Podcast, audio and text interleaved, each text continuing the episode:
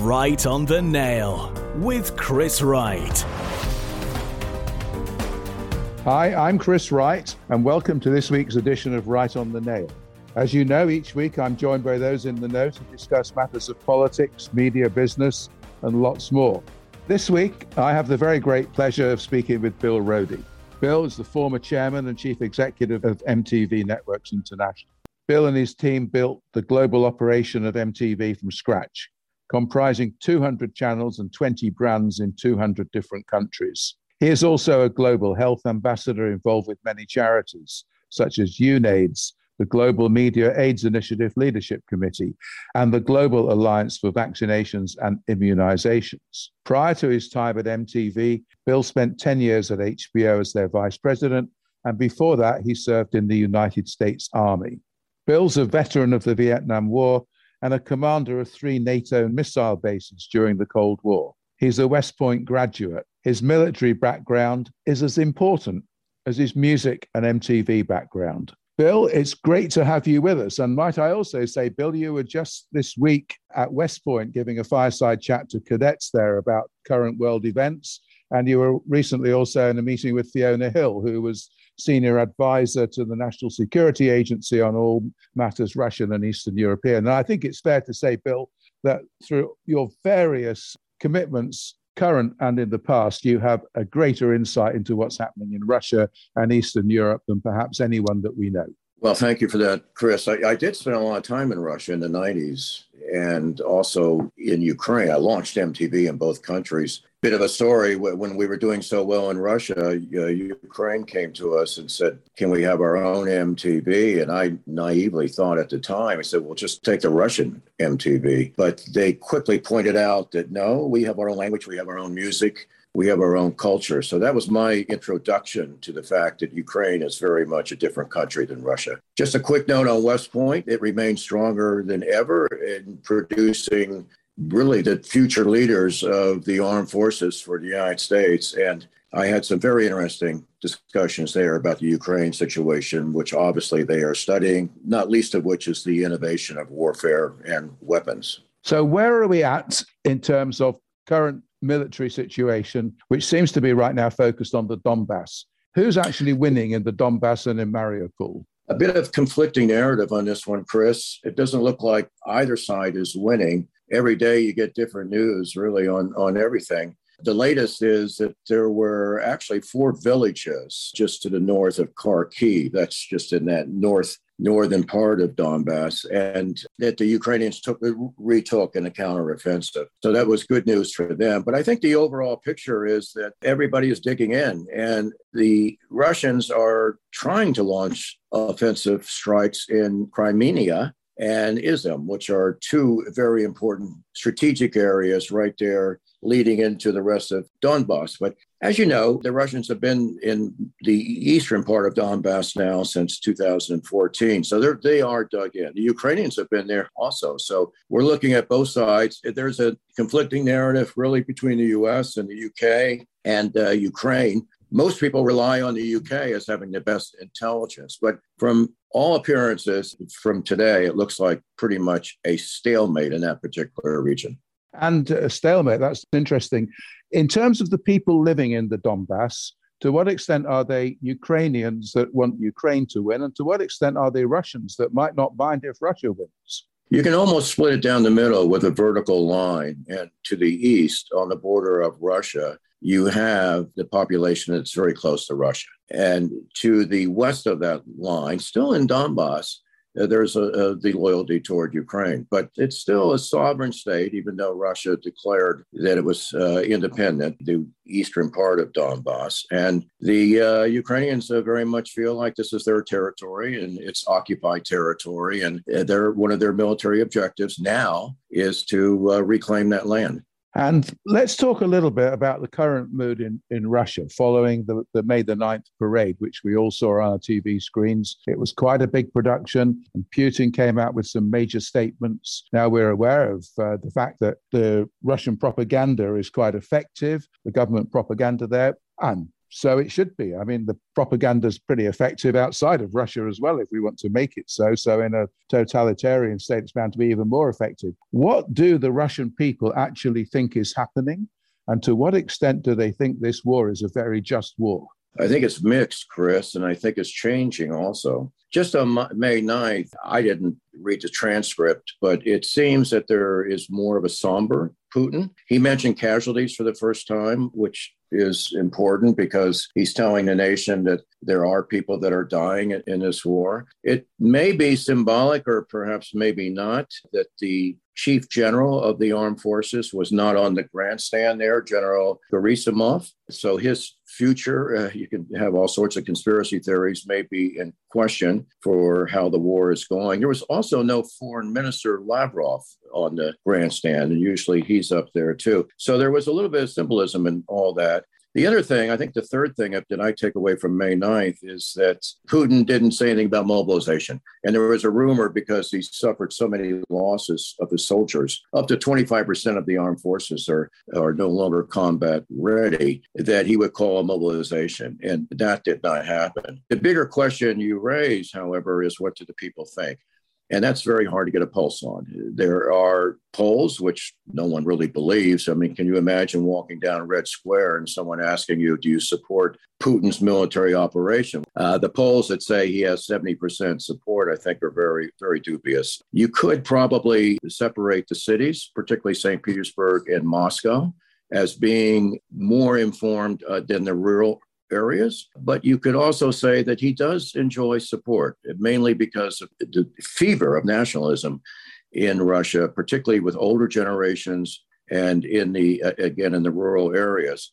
So I think it's mixed on what people think. We all know about the blackout. MTV had a channel there up until February 24th, really. They had to evacuate 300 people, at least from the office. I think some left Russia. There's also a brain drain, as you may know, of young tech people leaving Russia full stop. So uh, there's a there is effectively a blackout. State television is the dominant source of information, and that is a megaphone, really, for Putin and the administration.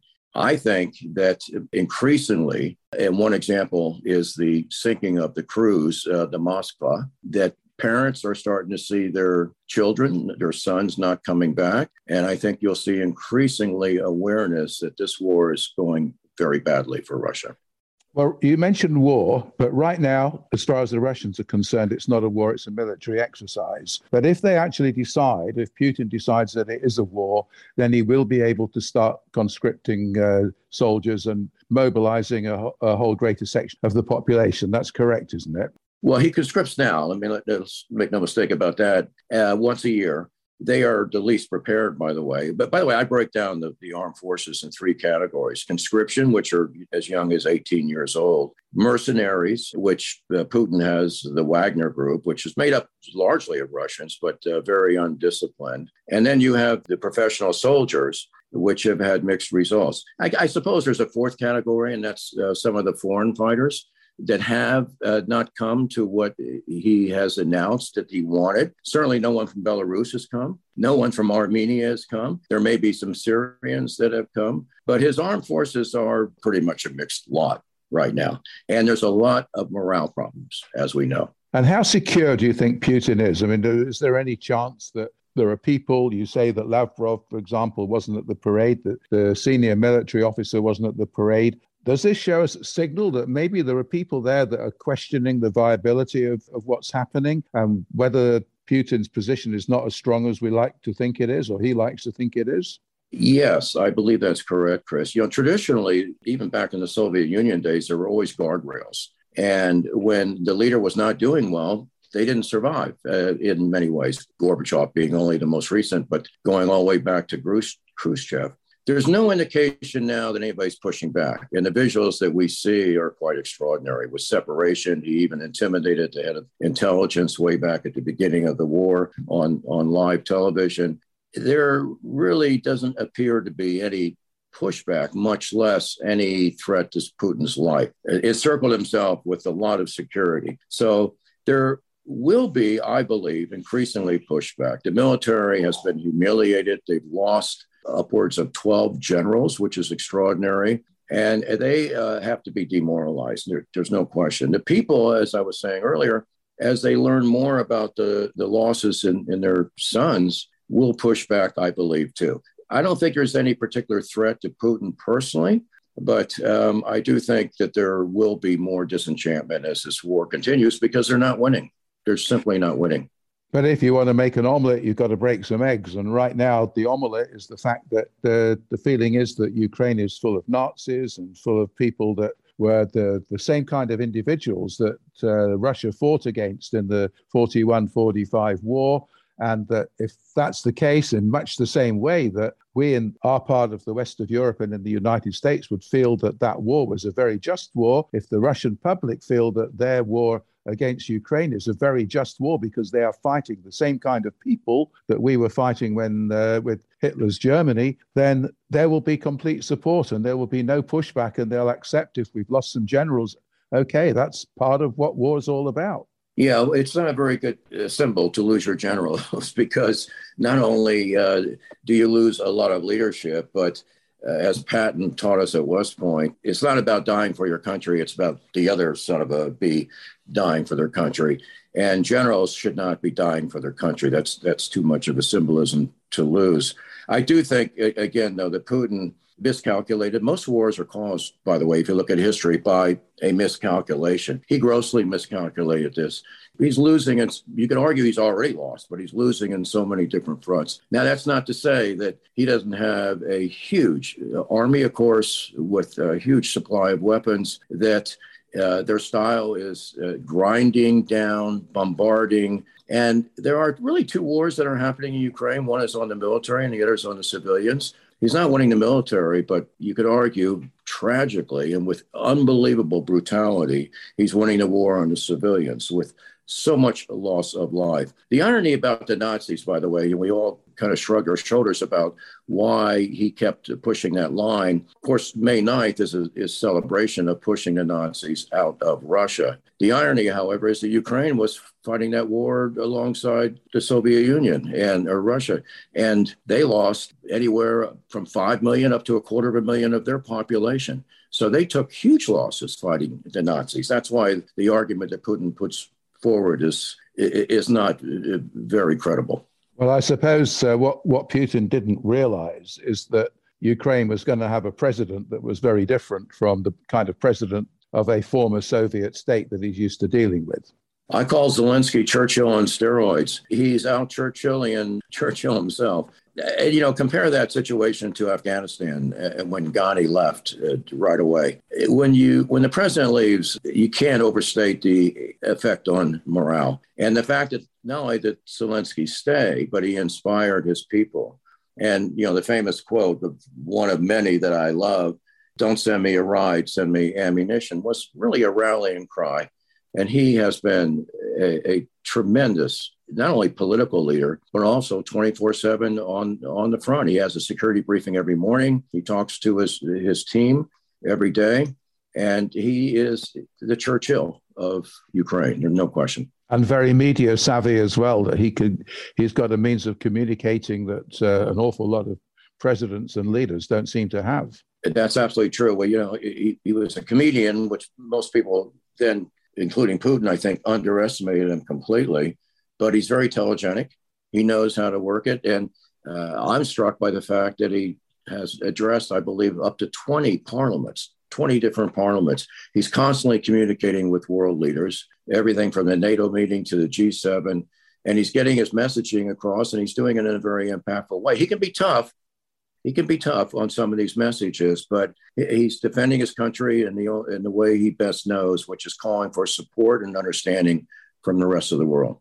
And at, at what point, if Putin feels that he's not making the progress he should be making, at what point does he reach for the nuclear option, even if it's just a minor little strategic uh, nuclear device? Well, this is one of the comments that I, I took away from uh, our dinner with Fiona Hill, which said that we're all looking for reasons why Putin won't won't launch a nuclear weapon, but yes, he could. He asked, he could. I personally don't believe there's anything on the intercontinental ICBM attacking NATO or uh, the West. I, I, don't see that. He's not that suicidal. However, as he gets more backed in the corner and he shows no progress in the East, if that happens, he could be tempted to launch a what is called a tactical nuclear weapon. But even a tactical nuclear weapon is devastating. It could wipe out a city, 250,000 people. I mean, what does that give him?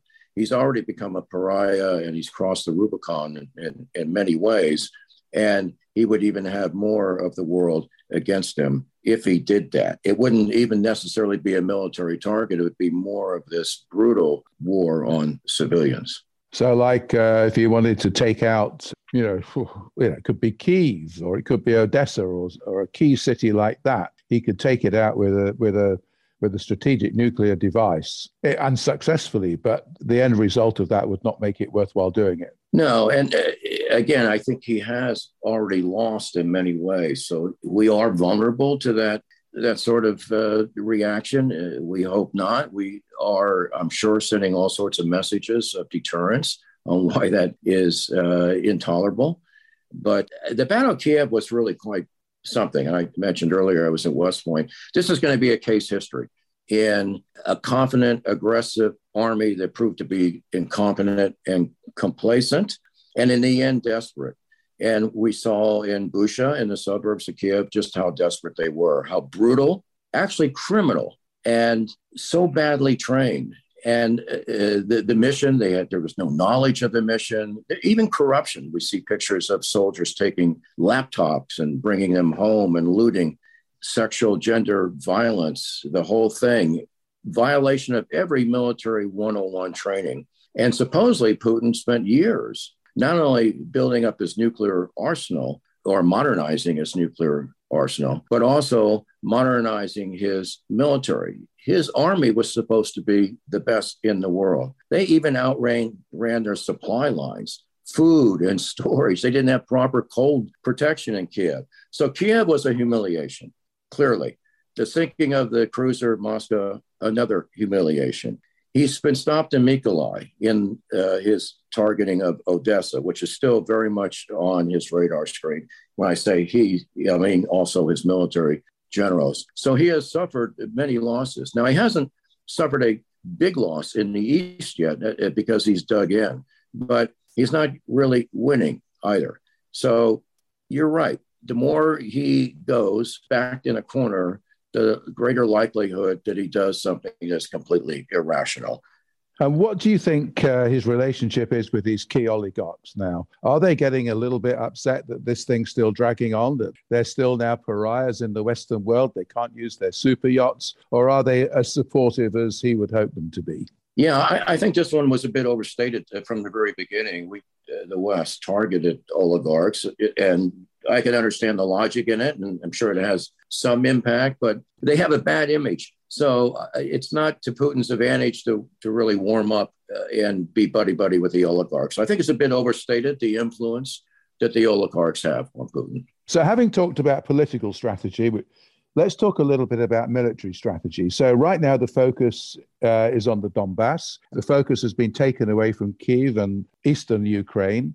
It's not going great in the Donbass, but he's not going to be happy if at the end of this whole uh, you know military exercise he walks away with having taken a piece of the Donbass or even all of the Donbass. That isn't going to play too well with his public back home. The idea is he needs to take the whole country. Also let's bring into play the situation with Transnistria which is increasingly becoming more and more important. Now this is a, a little slither of land on the border between Moldova and the Ukraine, which is Russian speaking, which again is almost a autonomous Russian state. His idea is that he has Russian land running all the way through the northern boundary of the Black Sea into Transnistria. And he might settle for that mighty bill, leaving Kiev and eastern Ukraine by itself. But is that something that's achievable for him? Moldova is uh, very vulnerable. to president, she's she's sounded the alarm bells already, and uh, everybody's got their eye on Moldova, of course, as a next target. Very, very vulnerable. The problem I see it. Uh, remember, he's lost an incredible amount of his military, anywhere between fifteen and thirty thousand soldiers,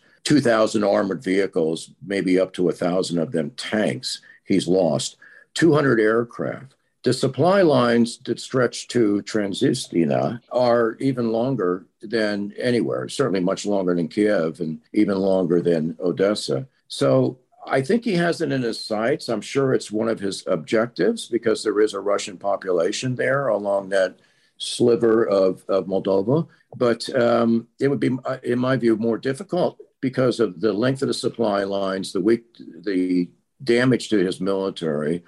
And while he wants to do it, one of the themes of this whole war is really his objectives are not matched by his capacity to pull it off. Now, with that being said, there are missiles as of this week being lobbed once again into Odessa. So he's going to try. Ode- uh, the invasion route from the north has been successfully blocked so far by the Ukrainian, Ukrainians, and they've really barricaded themselves from the uh, the Black Sea. But still, he's got that in, in his objectives. I don't think he has the capacity, once again, to do all three, all the way on the west in Transnistria, the Odessa, and then the east. Right now, he's focusing on the east. He could really bombard Odessa from the sea, couldn't he? And I mean, could Odessa become the new Mariupol and be completely flattened to the ground? He, he could, and he's actually using missiles from further away than that. And I think he's firing from submarines uh, when I read the last report. So, yes, he could. He could, and he probably will. He already is to a certain extent. So, so let's assume when he started this military exercise that his idea probably was he'd take the whole of the Ukraine, he'd get it all wrapped up pretty quickly, and then he might as well take Transnistria as well, and maybe Moldova too. Why not? That was his plan. Now he's stuck in the Donbass. You might say originally you might say, well, to take the Donbass, you know, I've I've uh, freed up all the Russians that live there, I've liberated them. That was part of the exercise, so we're being successful. But is that going to constitute success for Putin if he walks away from Ukraine having taken the Donbass and not much else? He may be forced to do that. It's not going to be obviously to his satisfaction, and it may not be enough, to your point, with the population. So I, I think that question very much remains. I, again, don't think he has the capacity to do all that. He did double down, from what I understand, on the May 9th speech, however, by saying this is a liberation of Ukraine, not just the East. Well, that's a very salient point. So he's still talking about liberating the Ukraine, as you say, and not just the East. So, what exactly is his game plan right now? His game plan, I believe, is to hunker down, learn from the lessons of the North, which was, uh, again, an embarrassment to him, and do what they do best, which is pulverize civilian areas, bring their artillery in as much as possible. Remember, the East is much different than Kiev. There, there's not the marshes. The muddy season, by the way, is going away to his advantage. So he'll have dry land. He doesn't have to use the roads for his armored vehicles. But this is about a slow, grind, brutal bombardment. And it's going to that's why I believe it's going to take a long, long time. And even if he doesn't win, he'll just keep grinding away because this is what the Russian style is. And he has the endurance to do this. I saw um, the chess player Kasparov uh, not too long ago where he said that Putin is not a chess player, he's really a poker player. And he has a high tolerance for risk. And he has a, a long tolerance for just doing what he feels is correct, but not necessarily what his people want. He doesn't have the vulnerability that other political leaders have. He, uh, yes, he has inflation and uh, probably economic hardship coming, but it, there's no election coming. And it's in the, again, the Russian style really to do, to grind and just go for the long term. That's the way I see the, that continuing with Putin. So, uh, how long are we going to be where we are right now? Most people here are saying this is going to go on for months, if not years. I can't imagine years, but it's going to be a war of attrition. It's going to go on for, in my view, and from what most people think here, a long, long time. I don't see any anything. Yeah, but this gets to the point, the bigger picture. What is the bigger picture? The bigger picture is everybody's really a loser.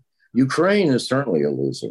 They're going to have decades, decades of recovery and rebuilding from this. A quarter of their population has already been displaced. It's been reported that three quarters of the children have been displaced. There's trauma in their culture, and it's going to take a long time to rebuild. Russia is also a loser. brain drain of their youth, high tech population, long term economic gain, economic hardship. The energy exports will definitely decrease given all the sanctions, military decimated, reputation on the, on the world stage. China uh, is also a loser. They are a proponent of open markets and they're looking at potentially decoupling of globalization, which does not play into their long term strategy. Taiwan is looking at this very closely and they're learning lessons as well. Europe is a big loser, disruption with 12 million refugees pouring in, economic pain, energy shortages. And, you know, we just had this week uh, the latest embargo announced by the EU. The world and Africa could be big losers because of food shortages, wheat, fertilizer, minerals. And this comes after a two year terrible pandemic. Our fight against climate change possibly is a big loser because there will be resistance now to do the sacrifice necessary for fighting the CO2 emissions. Inflation is everywhere. We're seeing uprising in certain countries, Sri Lanka and Latin America, which may bring uh, also upcoming recessions in many countries. So the world has changed, not for the better, as of February 24th. And I think we're looking at a situation where we have many more losers than winners. So Putin, through his actions, has thrown the whole world into a complete catastrophic situation, fueling inflation, fueling hunger, stopping all of the initiatives in climate change. I mean, it's it's a dreadful situation that that he's in, inflicted on the world, Bill. Well, it is, and one of the big challenges. We're in day seventy six now. We last talked about this toward the middle of March when it was only three weeks old. It's been in the headlines every day, as we know. However, the biggest challenge, and Zelensky, I believe, senses this, it's going to come off the headlines very soon. I'm, I'm already seeing it over here. It's not on the front page every day like it used to be. And so you can see Zelensky now upgrading his messaging that, you know, with no ports, for example, on the southern coast, there's no food coming from the breadbasket of, of Europe, which is Ukraine. So this affects not only Europe, it affects the West, it affects Africa. And it does affect the world. There's no question. It's going to get worse before it gets better. So, unfortunately, this is a pessimistic uh, outlook, not a very optimistic outlook. Well, on the basis that Putin isn't going to say, "Hey guys, you know, I screwed up. It ain't going well. You know, we're gonna we're gonna pull out." That ain't going to happen. So, what might happen which could improve things? Unfortunately, this is a military point of view, but the more weapons, potentially the shorter uh, the conflict could be, unless we uh, escalate, unless there's an escalation toward what we were talking about earlier. But there was a tsunami of supply coming in. There was uh, yet again another bill that's made through the first stage of Congress here in the US of 40 plus billion dollars. That's a lot of weapons. And there's been a shift from the old Soviet style weapons that Ukrainians were trained on to now more modern weapons that could have an impact and more offensive weapons, not only from the US, but from NATO and other countries perhaps as well. So what does all that mean? Again, from a military point of view, and I know it's it's not necessarily a popular point of view, the more weapons and the more that Russia realizes this is a, an unsustainable effort, perhaps the sooner this conflict can end. And is there any chance of that happening? I think yes, there is. I think Putin already looks different. There's conspiracy a bit on his health, et cetera. I'm not making any prediction or knowledge that uh, that I don't know about, but maybe there is pushback among his inner circle. Eventually, maybe there's pushback from his population to the realization that this is just not sustainable. Now, also Ukraine the dilemma now, the reason there's no diplomacy right now, zero diplomacy, which is a terrible thing, is because on one side, as we've been saying, Russia has so much vested into this, they can't walk away with such loss of face, particularly Putin. On the other side, Ukrainians been horrified, as the world has, by the atrocities in Bucha, and, and soon we're going to learn more about Mariupol. The mayor has just said he thinks 10,000 people have died in Mariupol alone and they're buried in mass graves, which are perhaps already seen with satellite images. So when you got two sides entrenched like that, you don't see a quick fix, and particularly since there's no diplomacy. So I, am actually more pessimistic than I was at the very beginning in March, when at least there were people talking on both sides. That's why I think we're probably going to need a realization on the Russian side with this uh, support that's coming in from all directions. And by the way, the unintended consequences are extraordinary for Putin. There was just a, a, a security alignment announced, I believe, by Boris Johnson that brings in Finland and Sweden. This looks to be like a stepping stone to NATO. So NATO is going to be perhaps 30 some odd countries now, 32, 33 countries, stronger than ever, more unified than ever. The European Union has made it a little bit slower for Ukraine, but on the long term, there's a road to go into the EU from Ukraine. If not, there'll be some other creative parallel organization, I'm sure, for Ukraine to be even closer to the West. So the unintended consequences for Russia, I believe, could bring at least the populace around to realize this is just not a good thing and in fact is a blunder so maybe putin comes to his senses but there's no off ramp there's no obvious off ramp for putin if putin's thinking hang on a minute i might have made a mistake here and now it, what i wanted to do was weaken nato i'm going to end up with nato even stronger with sweden yes. and finland part of it then should we as the West, and if you, Bill Roedy, were running the whole show for the US and for and for the West in this, and you had a choice between we either give Putin something, a little piece of meat off the table so he can walk away feeling that he's achieved something, or should we be saying, we can't allow this to happen, let's ramp everything up and let's send in even more equipment and even down to sending in men. So, given a choice, we escalate or we give him something to walk away with to think that he's won a little bit. What would you do? Well, the, the principle of warfare is both, Chris. I'm not evading the question, but I'm saying you do both. You, you, you up it as much as possible to show that it's unsustainable to your opposing force. But at the same time, you open up and you have diplomatic channels. You bring other people in. The, the Turks were in that first go around. The Chinese have not been involved. You know, they obviously have a huge influence on Putin and, and Russia. So I would do both. I would up it as much as possible. And that's what the US and the West and NATO are doing. But at the same time, I would figure out a creative way to give Putin some sort of off ramp so this does not continue. And Chris, I, I do want to also say that the humanitarian effort from Britain and from Europe has been extraordinary in helping this terrible situation of, of, brutality, principally the refugees, but also the people in Ukraine. And uh, the former general of land forces here in the UK, General Nick Parker, has started a response for humanitarian aid to Ukraine. And for those who are listening who would like to help that effort, he has a website. It's called react.org.uk, re act.org.uk, where you can also participate and help the humanitarian effort that General Nick Parker is overseeing. Well, that's wonderful. And finally, last question. If you had to give him the Donbass and a strip of land on the Black Sea as far as Mariupol, as a gesture to stop the whole thing. Would we do that? Uh, would the Ukrainians allow us to do that? Well, th- this is a very important point, Chris. It, it has to be the Ukrainian choice. It can't be enforced on them. Uh, you can make an argument that if there is not a sustainable peace, the Ukrainians are going to be in jeopardy for the foreseeable future uh, indefinitely. The Ukrainians will have to be behind whatever the ultimate settlement could or could not be. If it was me, to answer your question, yes, I would give up some because it's de facto very heavily Russian influence anyway.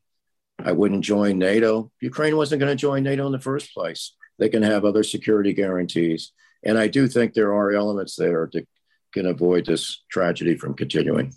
Well, let's hope so, Bill. It's a it's a really really devastating situation. I really appreciate your input. I mean, your your your insight into this is uh, beyond par. So it's uh, amazing to have the opportunity to talk to you. But you've been listening to Right on the Nail with me, Chris Wright. Thank you, as ever, to my guest, Brill Roedy, for a brilliant and insightful conversation. And thank you to you two for tuning in. Tweet us at Right on the Nail with any suggestions or feedback. And if you enjoyed the show, please share a link on social media.